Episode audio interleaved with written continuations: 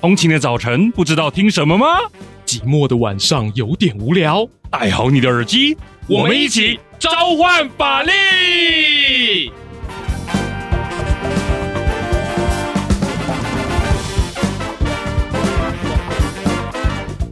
嗨，大家好，欢迎回到召唤法力，我是节目主持人王鼎玉，A.K.A. 法白主编。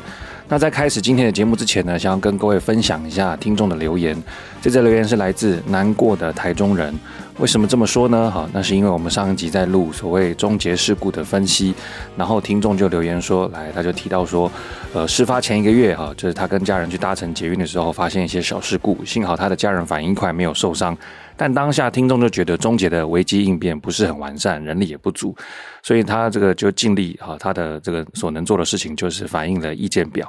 可是呢，这个回电的终结人员言语之间，哈，就是回复之间也是充满无奈，表示人力不足等等。所以他也表示，这个不是他想要什么赔偿，只是希望终结能够重视一些危机应变的处理。结果呢，没想到啊，在他写完这个东西之后的一个月，哈，憾事真的发生了。然后呢，再过了一一阵子，就是从五月多到现在，哈，他看到或者是听到我的节目，哦，觉得说虽然。这个对于台中市政府还是感到相当的难过哈，没有把它做得很完善，但是他很感谢我有试图去追踪，并且用大众能理解的方式解说给关心此件事故的民众。那在这边呢，呃，其实我读完这个留言之后哦，心情非常的复杂。原因是因为一则就是都知道，呃，台湾人在面对很多公共领域的议题，或者是公共安全的维护，其实有时候要么是觉得过度的这个有自信，要么就是哈一时的不小心，常常发生一些啊憾事。比方说，在终结事故之外，我们前阵子不是听说新北市有冷气装修的时候砸到这个地面上的其他的。等公车的民众吗？又或者是说，呃，我前阵子在家附近哈，在一个 T 字路口，超商那个卡车要补货的时候，他没有按照白线去停车，他就停在 T 字路口，大家要左转右转的那个位置。那我想这样子的话，卡车是不是会挡到来往的民众？当然，我当下也跟卡车司机反映哈，他也只说这个他没有办法点点点云云这样子，我也只能够尽力叫他下次不要这么做。那一则以忧就是这样的一个复杂情绪，一则以喜就是说。看到听众有这样的一个鼓励，那我就深深回想到我做节目的初衷，就是希望透过这样的内容。呃，跟大家一起来学习，并且来讨论社会议题和，这样的一个背后的脉络，怎么样做可以更好？希望可以用尽量简单的言语，让大家可以去关心我们身旁周遭的大小事，一起把这个生活捏成我们喜欢的样子。所以我感到非常的呃受鼓舞，非常感谢这位听众留言。那其他的听众朋友，如果你们也觉得呃在生活当中想听什么东西，或者觉得对节目有什么样的一个建议，我都非常期待大家的大家提出，因为这些东西都可以让节目更好，也可以让我把它反映到。这个各式的评论或介绍上面，好，那以下呢就来介绍我们今天的节目内容。我们今天节目要环绕在世界的霸主美国身上，哈，为什么呢？因为第一则新闻我们来讨论到川普，哈，为什么会深陷这样的刑事纷争当中？他到底会不会以前总统身份进入到阶下囚的命运呢？第二个呢，我们来探讨蒙大拿州，蒙大拿州英雄出少年，因为他们呢有五岁到二十二岁的原告呢共同集结起来对抗州政府，想要来缓解这样的气候变迁。第三则又是蒙大拿州，因为蒙大拿州推出禁令，想要让抖音、TikTok 这样的软体呢，哈，消失。在蒙大拿州境内，那到底为什么蒙大拿州会有这样的一个思考，以及台湾的这样的一个处理，是否有类似的做法？我们应该怎么去看待呢？通通都在今天的节目当中。以下呢，就让我们进入到第一则新闻。一则新闻：川普官司缠身，会被抓去关吗？还能参选吗？川普这号人物在台湾可说令人又爱又恨。爱的部分是他担任总统的时候呢，哈，对中国提出许多强硬的政策。我们都知道，敌人的敌人就是朋友，所以呢，对中强硬就是对台间接友善，所以大家都对他伸出许多友谊的双手。很多政治人物哈，还会带着他的这个挺川的口罩去出席大小哈这个政务会议。不过恨的部分是什么呢？在他最近哈。退下总统之后呢，在出席一些场合，媒体就捕捉到他的发言了。比方像是哦，我跟习近平很熟呢，呃，这个台湾人抢走我们很多半导体的生意，应该对他们多扣一点关税啊。所以这样的发言呢，就让台湾人看了好不是滋味。诶，怎么变成退下总统之后，开始讲一些好对台湾好说三道四的话语呢？所以这是恨的部分。好，所以呢，尽管他在和这个台湾争议不少，不过不要忘记了他是美国人嘛，所以他这样的言行在美国还是哈这个根深蒂固，不断发芽，所以他也造成。他近日官司缠身，被卷入许多司法案件的问题。好，这边帮大家哈来一一清算一下哈，像是他有被控所谓的销毁机密文件，因为他是前总统嘛，所以他手中持有一些机密文件也是家常便饭。不过他把它销毁哈，可就不是一般闹着玩的了，所以他就被告了。再来，他在商业场合呢也有许多伪造文书，还有还有诈欺，还有妨碍名誉哈等大大小小的问题啊，所以官司缠身绝对不是哈闹着玩的。不过呢，在这么多的司法案件里面呢，哈最受瞩目呢哈是所谓的推翻选举案。推翻选举案，为什么这个东西是最受瞩目的呢？原因就是因为它是美国宪政史上破天荒第一则，呃，以总统试图推翻选举为由被提起的刑事案件。那被提诉讼哈有什么了不起的？原因就是因为川普最近还想要再参选二零二四的这个部分呢、他想要再度来参选美国总统的部分，他想要让美国再再再次次伟大嘛，已经不知道再几次了。好，那么好，这边跟大家插播一下啊。刚前面讲说，美国现任史上破天荒第一则，然后 no no no，呃，我们台湾呢领先美国二十年，为什么？因为早在二零零四年左右的时候呢，陈水扁哈跟连战共同竞选当时的总统大选，不过哈连战认为呢。阿扁呢？哈，在投票前一日哈，发生这样子的哈枪击事件，他觉得是阿扁自导自演哈，想要获取同情票，所以这样的同情票结果奏效了，导致连战呢哈在投票日当天的票数呢跟阿扁很近，被拉近了，哈，被拉近，他觉得是被拉近的，不是一开始就这么近，所以他觉得被拉近了，哈，他觉得是一个操弄选举的结果，他觉得选举不公，所以后续呢就明示暗示呢支持者呢哈去凯达格兰大道附近呢不断的聚集抗议，呃，引发了好几波的这样的社会纷争，并且呢正式开启了一些。这个司法案件哈，所谓的选举无效之诉，所以呢，当时让凯达格兰大道呢哈，这个俨然形成国际拒马展。为什么？因为当时呢，啊，许多民众的抗议呢，让那边的这个哈博爱特区呢，就被拒马包围着哈。好，那话说回来，台湾领先美国二十年嘛，哈，所以这个以总统之姿，我是说，至少台湾是总统候选人，以相关的这样的总统参选的之姿去推翻选举，哇，台美之间哈果然是友好啊，都发生这样的现象。好的，那当时为什么川普会被卷入到所谓的推翻选举的这个情况呢？还是快速的帮大家好来回顾一下情景。时间要回到二零二零年的十一月三号，当时这个美国总统大选开票。那川普呢？哈，就以两百三十二票输给哈拜登的三百零六票。好，这个票数为什么那么少？是因为他们采取的是选举人团这样的一个累积制度。那话说回来，川普呢在开票之前呢，其实就哈不断的灌输一些哈想法的潜意识 （inception） 哈到那个选民的心中里面哈，他就一直讲说。啊，选举不公啊，选举不公啊！他一直讲说有这样的可能哈，比方是这个邮寄投票嘛，对不对？因为当时疫情嘛，所以这样的一个选举不公，他其实早就有偷偷埋下了一些哈这个梗。于是乎，他输掉之后呢，不断的在社群媒体上呼吁支持者出来要推翻选举结果。好，呼吁呼吁哈，后来就这个弄假成真了。在二零二一年的一月六号哈，许多川普支持者就冲进去美国华盛顿 D.C. 特区的这样的国会山庄，试图阻止国会山庄里面进行的一项仪式，因为里面呢要去清点那个票数，来确认拜登能不能当选。他们为了哈不要让这个拜登被确认当选，所以川普支持者就冲进去，stop 不是啊，不是阻止，有点像是这个阻挡。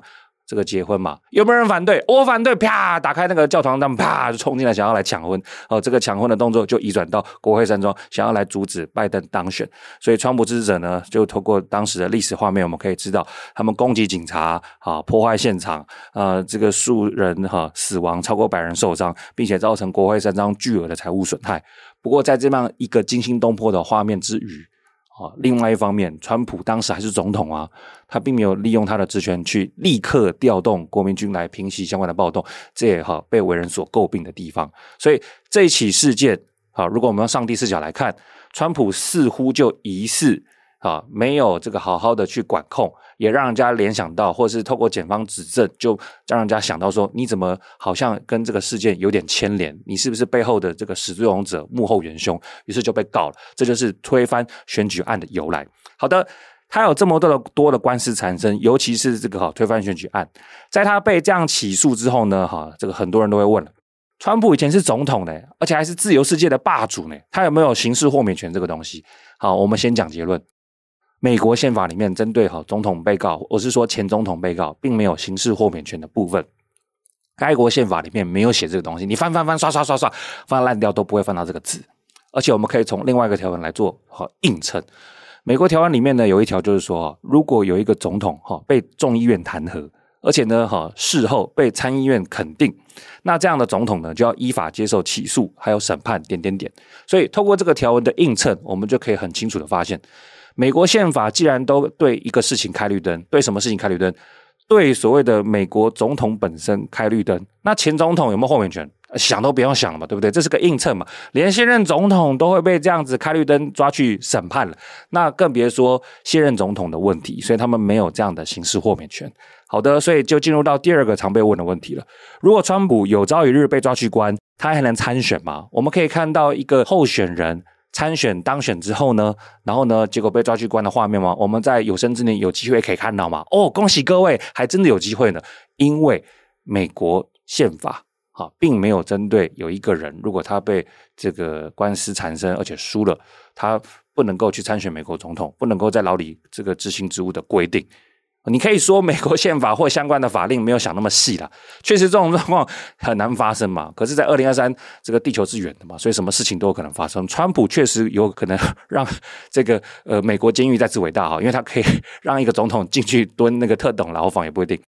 美国宪法对于总统参选资格哦，只设立了少许的条件，因为他们可能没有压根都没有想到事情会发生到哈不可想象之际，他只设了三个条件：第一个，三十五岁；第二个，出生于美国；第三个呢，在美国住了至少十四年。所以他并没有直接明文禁止呢有任何犯罪记录的人参选或担任公职。所以如果川普啊他在这个竞选期间真的被火速判刑，那他可不可以当总统？他是可以的，甚至如果我们讲极端一点，没有具体的法律明文禁止，川普在被判刑之后，假设确定了，他是不能够进去当总统的。所以换句话说，我们可以看到，啊，这个特等牢房里面关了一个特等犯人，叫做川普 Donald Trump。然后呢，他可以在这个监狱里面呢，透过某些技术来指挥全美的这个政治，甚至自由世界的运作。哦，这个画面蛮猎奇的，但是确实没有具体的法令在现在我们这个 moment 来禁止。不过相对而言，这个法律是哈是可以透过解释的。好，有些人就认为说，美国宪法虽然没有明文禁止犯罪记录的人哈来参选甚至担任这样的总统职位，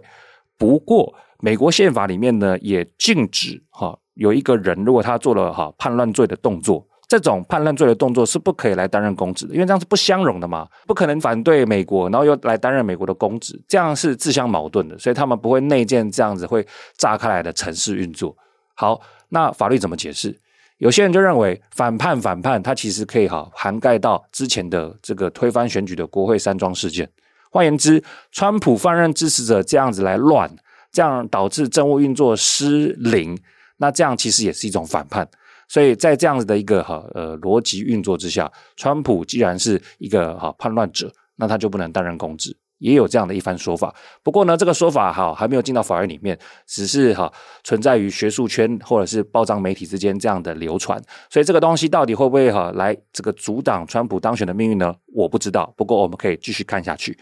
刚刚前面也提到说，台湾领先美国二十年。除了以总统参选人等身份去阻挡这个选举结果之余，我们的台湾总统确实也在哈任期之内哈碰到了被追诉的问题。我们足足领先了美国快二十年，这绝对没问题。这边又要带到刚才提过的名字，叫陈水扁先生。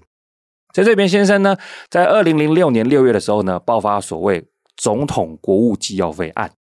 那什么是国务机要费？到底起什么争议？这边先解释一下，国务机要费呢是总统哈为了执行业务所需，比方说他要去出外访视，他可能会买一些这个奖品致赠给当地的政要，又或者是呢会犒赏一些军事访视下的官兵，所以这些东西都要用钱，所以这个是国务机要费哈会来出来支应这样的一个项目。好，那当时起争议的点就是，国务机要费是用在刚才的公务，但殊不知呢，哈，当时的这个总统夫人吴淑珍呢，却拿去买珠宝。不过我这边要先跟大家哈来强调一下，起诉书是这样写。那过往的判决呢，有罪无罪的部分，有人认为有，有人认为没有。那最后呢，这个国务机要费案呢，哈，是透过修法的方式来化解这样的争议。因为呢，这个国务机要费呢，跟其他县市首长他们可不可以去支应类似的特别费，在当时就引发很多的风波，连马英九这个在担任市长、总统的时候都卷入嘛。所以呢，这样的一个案子太多了，所以后来呢，立法院呢就修法。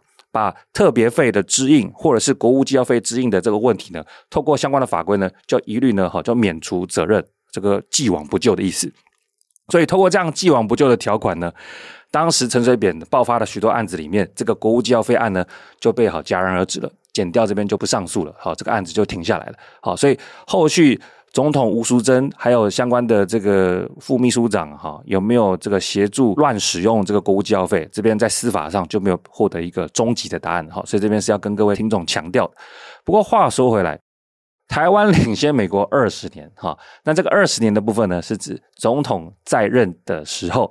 既然被啊这个检调盯上，所以同样的道理，前面我们会担心说，哦，川普呢，他贵为前总统，他会不会被起诉？他有没有豁免权？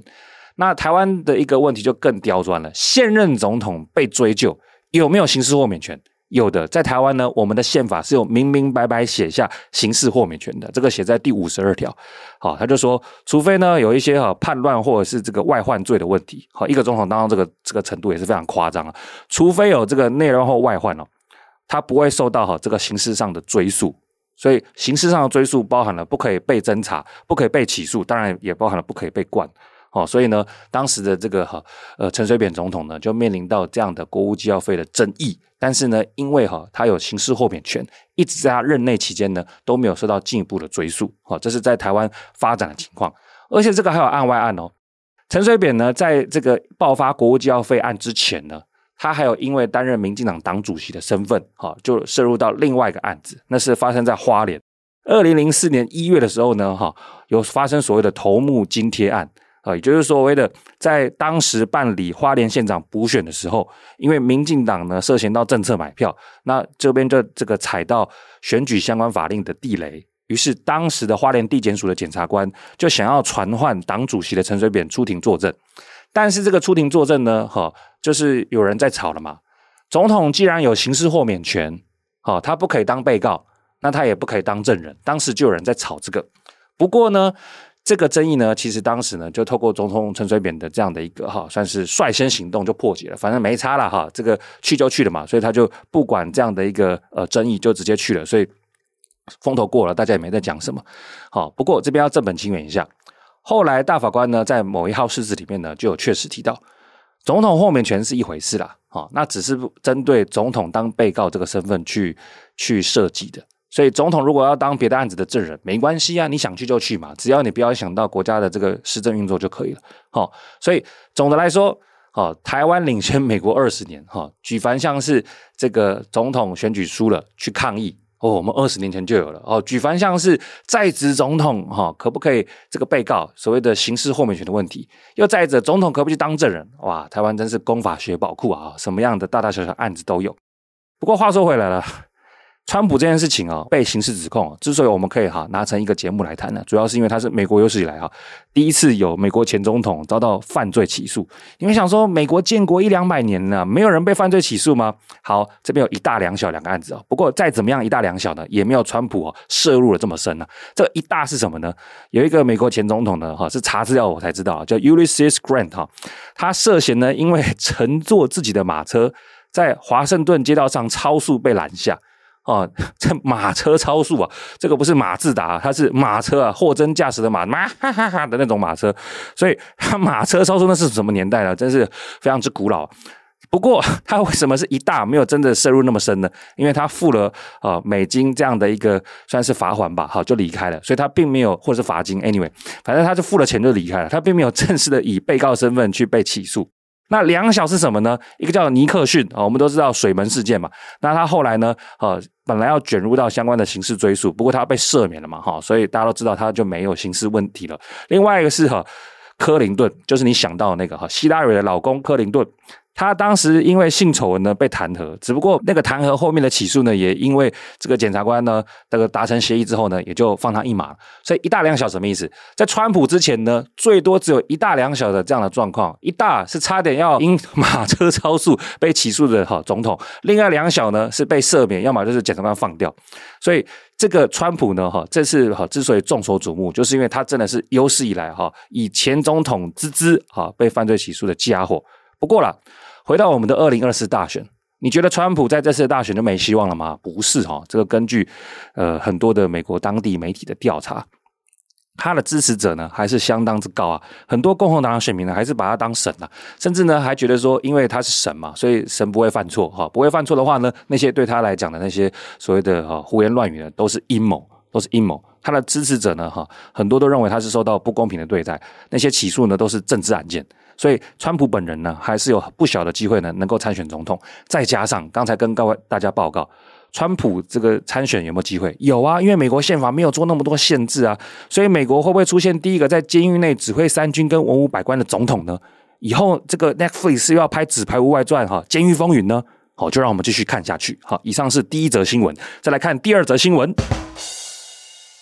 第二则新闻：少年力抗州政府申诉，蒙大拿法院判哈应修法面对温室效应。这则新闻呢是典型的英雄出少年哈，因为原告们呢是十六位蒙大拿州的青少年，年龄从五岁到二十二岁不等。对，你没听错，是五岁。所以呢，他们他们在二零二零年呢就控告蒙大拿州州政府呢这样子在哈酝酿所谓能源政策的时候，并没有把气候变迁哈纳入考量，导致这样运作的结果呢就影响到他们在宪法上被保障所谓享有干净跟健康环境的权利。于是他们愤而起诉，并且开启了美国首例以宪法为名呢哈，并且由青年主导的气候诉讼，而且还胜诉了，啊，可说是难能可贵中的难能可贵。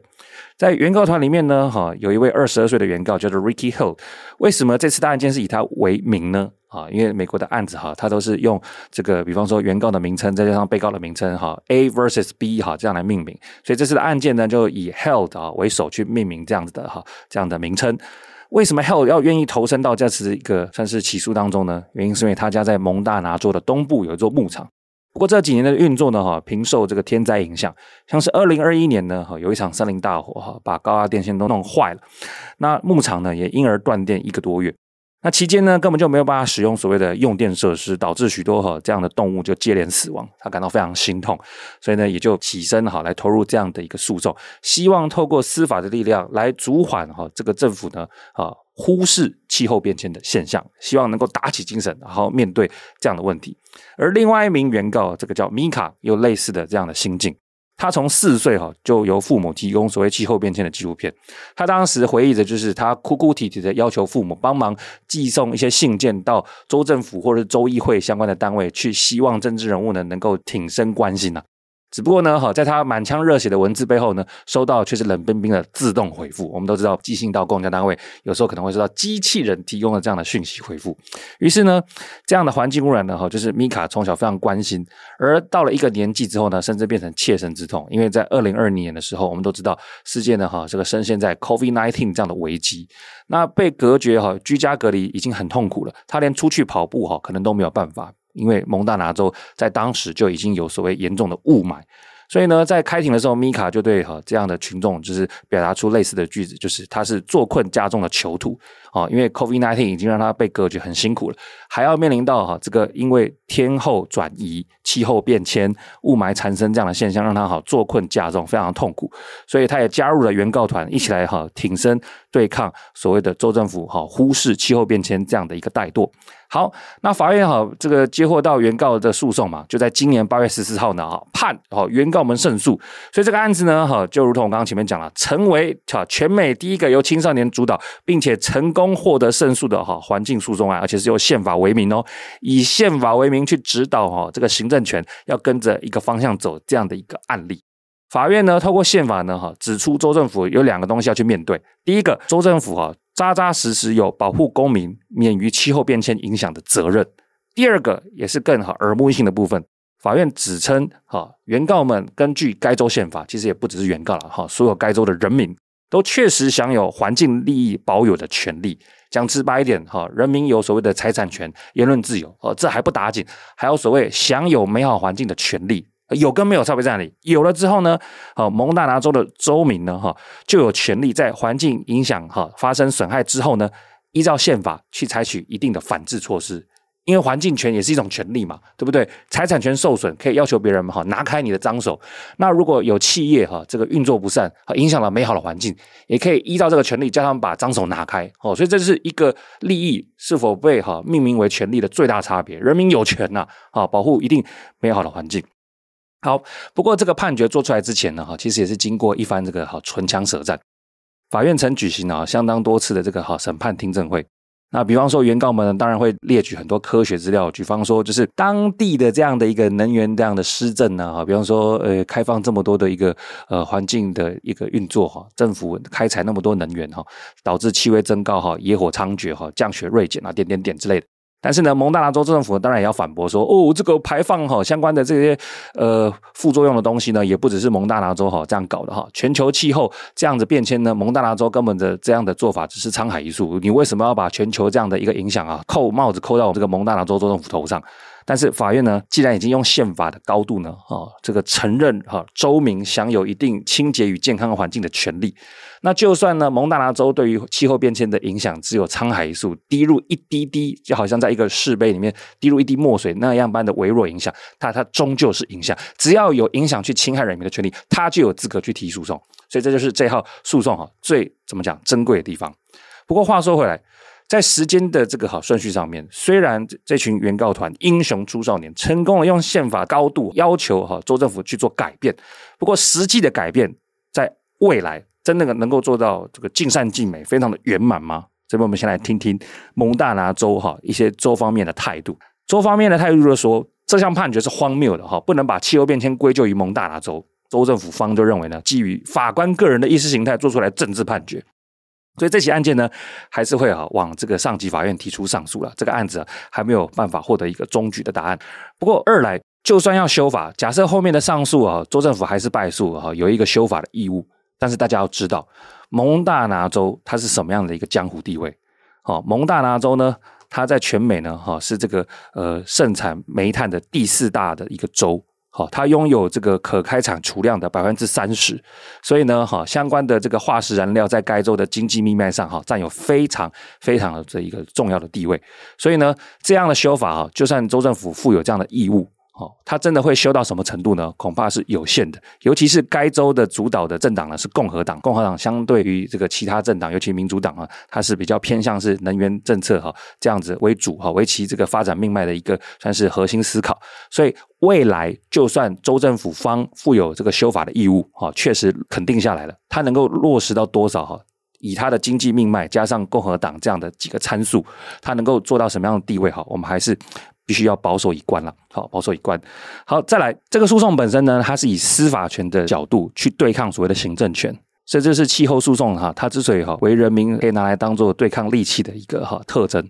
我们哈一般在民主代议制度的运作之下呢，都是我们用啊定期的选票去更新行政权的组成，再透过行政权的这样的一个政策施政呢哈，来换取我们喜欢的样子。不过施政的过程中哈，动不动的三四年起跳嘛，我们总不可能就是哈四年一度才能够换这些哈不喜欢的人，那太慢。所以在这个施政期间呢，可不可以透过其他机制去阻缓或者是改善我们哈这个不喜欢的样子呢？这边就要用哈。诉讼来谈嘛，所以这也是气候诉讼呢，哈，能够改变气候政策一个很重要的关键。那回到台湾，台湾有没有类似的案子，透过气候变迁为由，哈，来打诉讼，这样子去改变政府施政的例子呢？这边呢是比较零星的，台湾面临到戒严时期哈，并没有太多的案子可以去针对政府方哈去对上下其手。而在解严之后呢，由于哈有许多案子啊，这个排在清单上面的前面，所以气候变迁的诉讼呢哈，并没有列为这前十年、二十年的一个好主轴。不过这几年呢，开始有越来越多的案例了，像是二零二一年哈年初，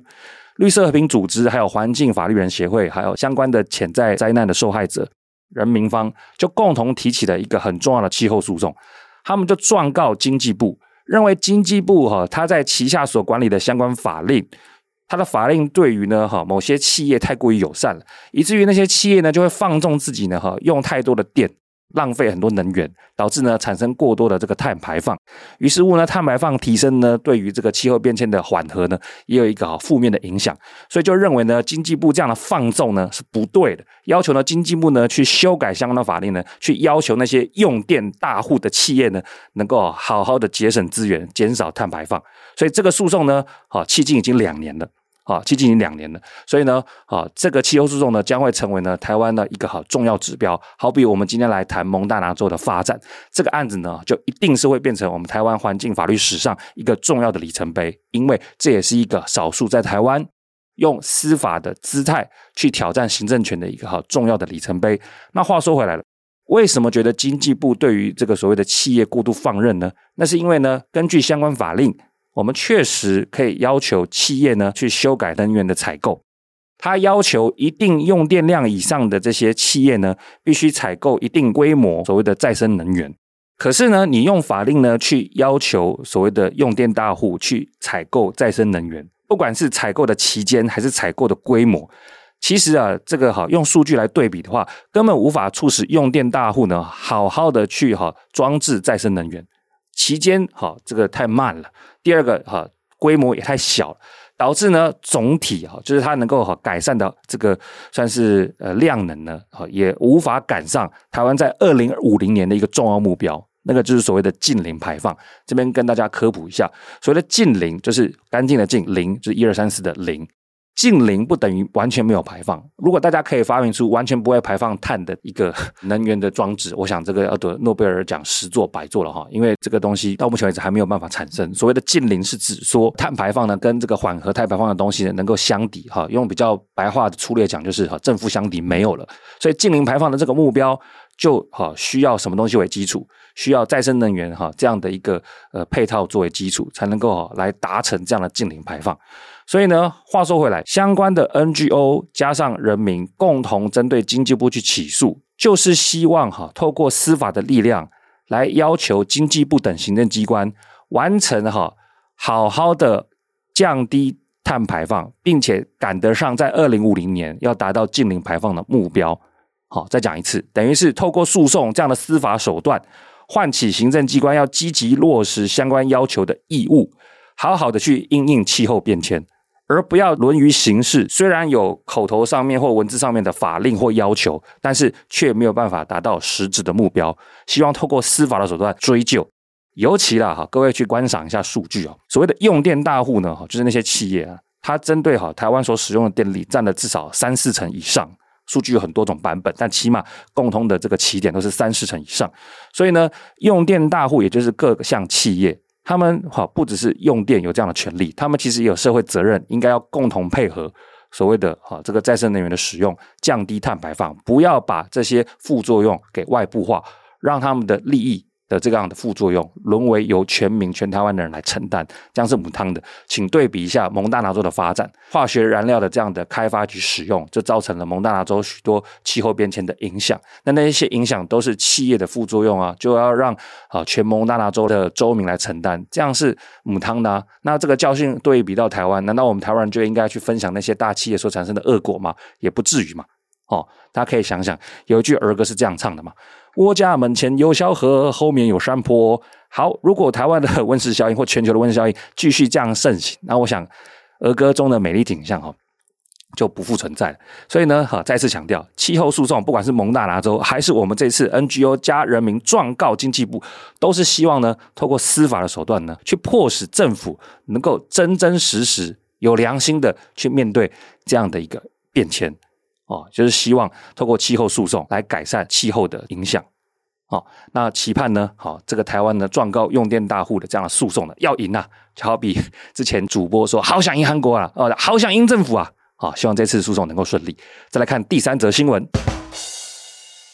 第三则新闻，抖音又被禁，蒙大拿州再度出来面对。好的哈，今天在第三则新闻呢，哈，我们的蒙大拿州州政府呢要出来面对了哈，出来见客了。好的，原因是蒙大拿州在二零二四年元旦起将颁布禁令哈，要求 TikTok 不可以在州内营运。好，我们都知道，在世界各国呢，对 TikTok 这样的一个运作呢，都有一些管制，但是呢，多数都是集中在公部门不准使用 TikTok。可是并没有把哈人民的私生活也给他这样规定下来，所以呢，这则禁令呢引发中国字节跳动公司非常不满哈，所以就状告状告这样的禁令呢哈，这个侵犯他们哈受美国宪法保障的言论自由。好的，为什么 TikTok 平台的运作跟言论自由有关？我们都知道上面呢充斥了许多文字跟短影音嘛，对不对？所以呢，这些短影音跟文字呢一旦哈被禁止哈，让大家来这样的互通有无，其实就是一种言论的限制。所以呢，字节跳动呢就觉得非常不满哈，言论自由是美国。宪法明文保障的东西嘛，怎么你们美国佬既然把这个东西忘掉，九霄云外呢就状告法院？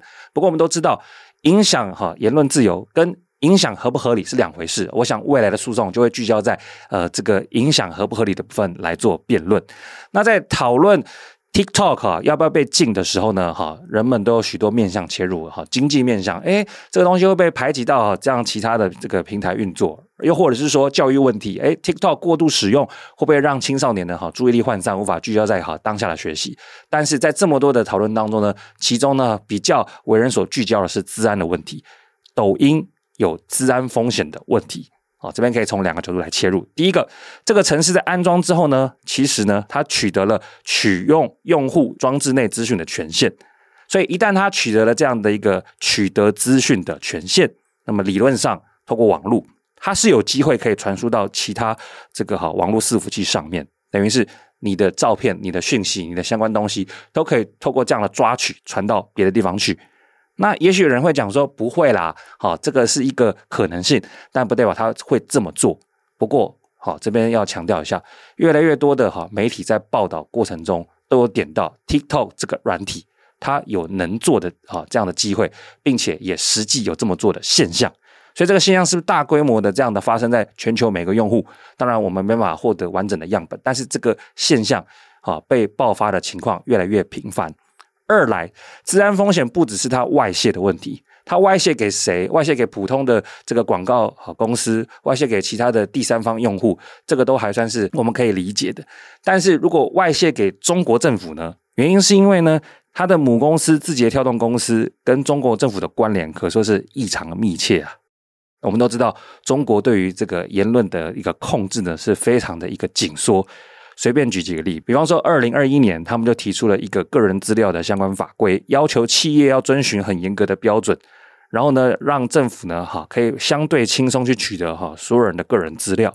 好，所以呢，一旦呢，中国政府有这样子哈，可以去很像去采草莓一样，东采一点西采一点哈，这样放到篮子里带回家。好，那我们透过字节跳动公司所运用的这样的程式，是不是也会落入到这个法规的掌控，并且呃，让这个中国政府呢可以轻松透过这样的法规去采集他们喜欢的资讯呢？好，再来，时间到了哈，今年哈，二零二三年八月四号，中国对于这个网络平台呢又再度祭出新的监管措施。根据哈最近新公布的草案啊，他就说，针对拥有超过一百万人的这样的平台业者，他们每一年至少要进行一次的这样的审查。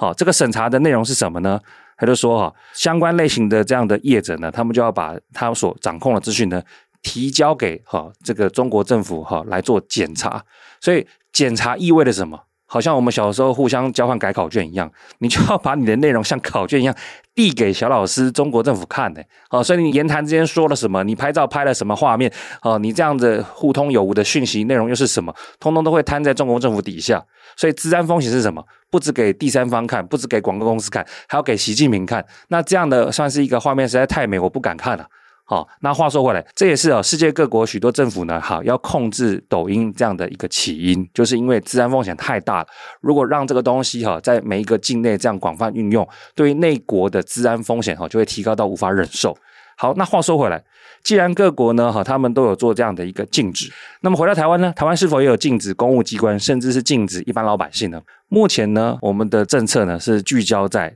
禁止官方来使用。这边的一个东西是，行政院呢在二零一九年呢哈就做了一系列的法令，要求呢哈这个公部门呢是不可以在它的相关设备呢去安装抖音软体，所以呢目前的聚焦是聚焦在公务人员的公务设备，针对公务人员的私人手机。或者是一般老百姓的私人手机，并没有做这样的限制。抖音既然有治安风险，那么请问，治安风险仅会存在于抖音这个平台吗？请问 Facebook 或者是 IG 或者是 Twitter，现在叫 X 了嘛？或者是其他新的这样 Threads，会不会一样会有外泄讯息的治安风险？当然也会。所以不只是国安的因素，其他公司也有因为商业利益的考量而有外泄的这个疑虑。我们是不是也要透过法律来监控？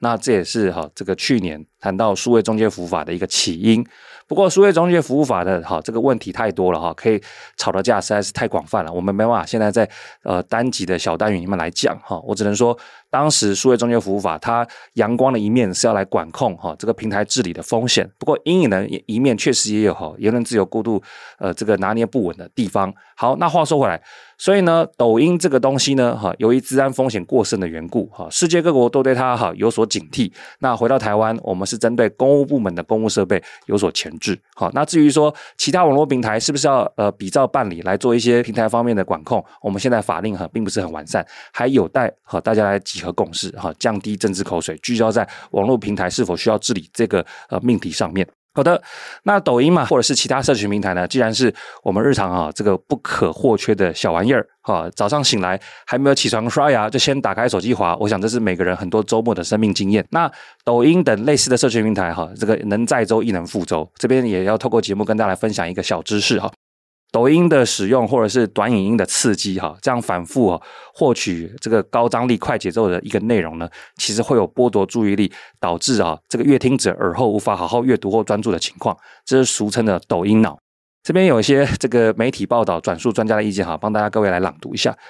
当阅听者花费大量时间观看短影音，他们会希望在内容里获得快速变化的刺激。好，那如果阅听者呢，经常观看这样快节奏的影片，就会觉得其他一切很无聊。所以各位听众们，有没有发现到，如果我们看太多手机的这样的哈短暂而片段的资讯，我们抽身出来去观看世界的其他的这些内容或事物或言语沟通的时候，会不会瞬间觉得索然无味？因为我们已经无法回到过去那个慢节奏，我们会被这样的快速演变的哈内容给牵着鼻子走。所以导致我们最后就没办法集中在阅读，或者是做作业，或者是做报告等需要慢节奏的事情上面。所以，就算我们有需要想要打开社群平台跟别人做联系，这是一个阳光的一面。但是呢，负面的一面，所谓的抖音脑，我们都不希望用社群平台变成那个样子的人。好，所以用平台还是要小心。以上就是今天法律周刊的三则新闻。